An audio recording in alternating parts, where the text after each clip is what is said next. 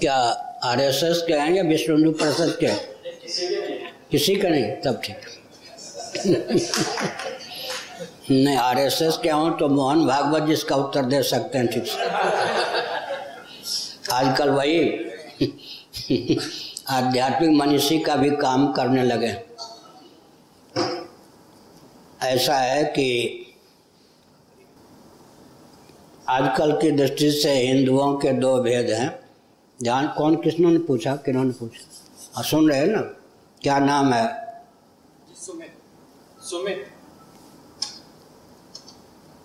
सैकड़ों वर्षों से हिंदुओं के दो भेद हैं। दोनों वेदों को मिलाकर हिंदू सिद्ध होते हैं।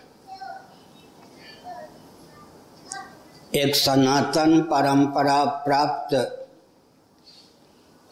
वर्ण व्यवस्था को ऊपर से न मानने वाले हिंदू।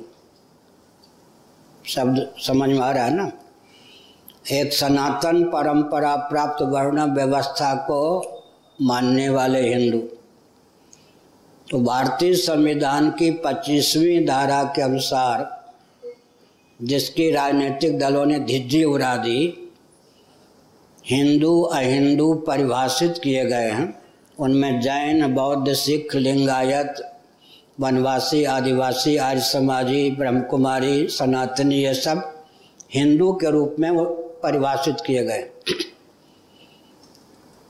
मुस्लिम तंत्र, क्रिश्चियन तंत्र, पारसी तंत्र, भारतीय संविधान की 25वीं धारा के अनुसार अहिंदू के रूप में परिभाषित किए गए। अब जो जैन और बौद्ध यद्यपि उनके यहाँ वर्ण व्यवस्था है, लेकिन बाहर से वे यही अभिनय करते हैं या करते रहे हैं कि वो वर्ण व्यवस्था निरपेक्ष हिंदू हैं। ध्यान गया? सिखों के यहाँ तो छात्र धर्म को बहुत महत्व दिया गया। गुरु गोविंद सिंह जी ये सब ब्राह्मणों को बहुत मानते थे। लेकिन आजकल के सिख बताने लगे कि हम वर्ण व्यवस्था नहीं मानते। यद्यप वर्ण धर्म, आश्रम धर्म, सनातन धर्म की रक्षा के लिए ही गुरु गोविंद सिंह जी आदि ने प्रयत्न किया था, लेकिन आधुनिक धारा के अनुसार जैन बौद्ध सिख को उस खाते में डाल दिए जो वर्ण व्यवस्था निरपेक्ष हिंदू हैं। भारतीय संविधान की पच्चीसवीं धारा के अनुसार। बाकी जो सनातनी रह गए आर्य समाजी भी सनातन परंपरा के अनुसार वर्ण व्यवस्था, आश्रम व्यवस्था नहीं मानने वाले हैं। अब सनातन परंपरा के अनुसार वर्ण व्यवस्था मानने वाले गिने चुने हिंदू रह गए। स्वतंत्रता के बाद ऐसी धारा चली तो उनको कहिए कि आप वर्ण निरपेक्ष हिंदू बने रहिए। आपके लिए स्वागत है।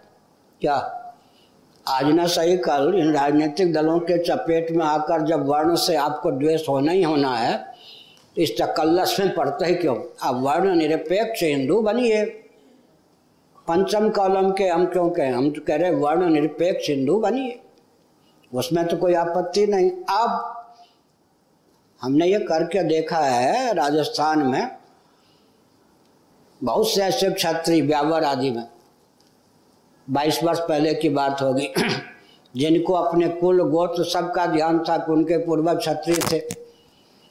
और मान सिंह के समान नहीं, वहाँ तो स्वेच्छापूर्वक, बलपूर्वक उनको मुस्लिम तंत्र ने उनके पूर्वजों को मुस्लिम, मुसलमान बना लिया। वो जाति से बहिष्कृत हो गए, लेकिन उनके विवाह की प्रथा उनके कुल में ही चली आ रही थी। उनके इष्ट देव भी जब उनके पूर्वज क्षत्रिय ही थे, उनको विधर्मी बलपूर्वक नहीं बनाया गया था, तब जो कुलदेव उनके थे, वही कुलदेव चले आ रहे थे। गोमाम शादी से भी बहुत दूर थे। उनके लिए फिर मंदिर बना क्षेत्रीय क्षत्रियों ने कहा, रोटी में हम समझौता कर लेते हैं, बेटी की विधा अपनी अपनी जैसे चल रही है, चलने दो। ये हुआ ना? तो हमने एक संकेत किया कि रोटी की व्यवस्था और बेटी की व्यवस्था हिंदू होने में तो कोई आपत्ति नहीं है। तो वर्ण निरपेक्ष हिंदू हो जाए। बना हुआ ब्राह्मण तो बना हुआ ब्राह्मण होगा ना। बना हुआ क्षत्रिय तो बना हुआ क्षत्रिय होगा। बना हुआ वैश्य तो असली होगा नहीं। असली ब्राह्मण क्षत्रिय वैश्य तो बनने से रहे। जो हैं वे भी असली ब्राह्मण क्षत्रिय वैश्य बन के नहीं रहना चाहते तो बाहर से आए हुए या सैकड़ों वर्ष पहले जिनकी प्रथा विकृत हो गई, वो तो असली ब्राह्मण क्षत्रिय वैश्य हो ही नहीं सकते। तो वर्ण निरपेक्ष हिंदू के खाने में आने में क्या आपत्ति है? इससे हमको लाभ यह है कि विश्व में जनसंख्या की दृष्टि से दूसरे नंबर पर हिंदू आ जाएँगे। अगर विश्व स्तर के जैन, बौद्ध, सिख आदि, लिंगायत आदि उद्घोषित कर दें कि हम हिंदू ही हैं, हिंदू ही थे तो नंबर एक पर जनसंख्या की दृष्टि से हिंदू आ जाएँगे। तो बहुत बड़ा लाभ होगा। अब मैं संकेत करता हूँ, बुद्ध हैं। बुद्ध देव के अनुयायी, बौद्ध दलाई लामा जी का पहला वाक्य होता है कि वे हिंदू नहीं हैं। लेकिन मैंने तो उनके प्रधानमंत्री से दो बार पूछा धर्मशाला में, एकांत में। तीन बार हमसे मिले थे जब वो प्रधानमंत्री थे।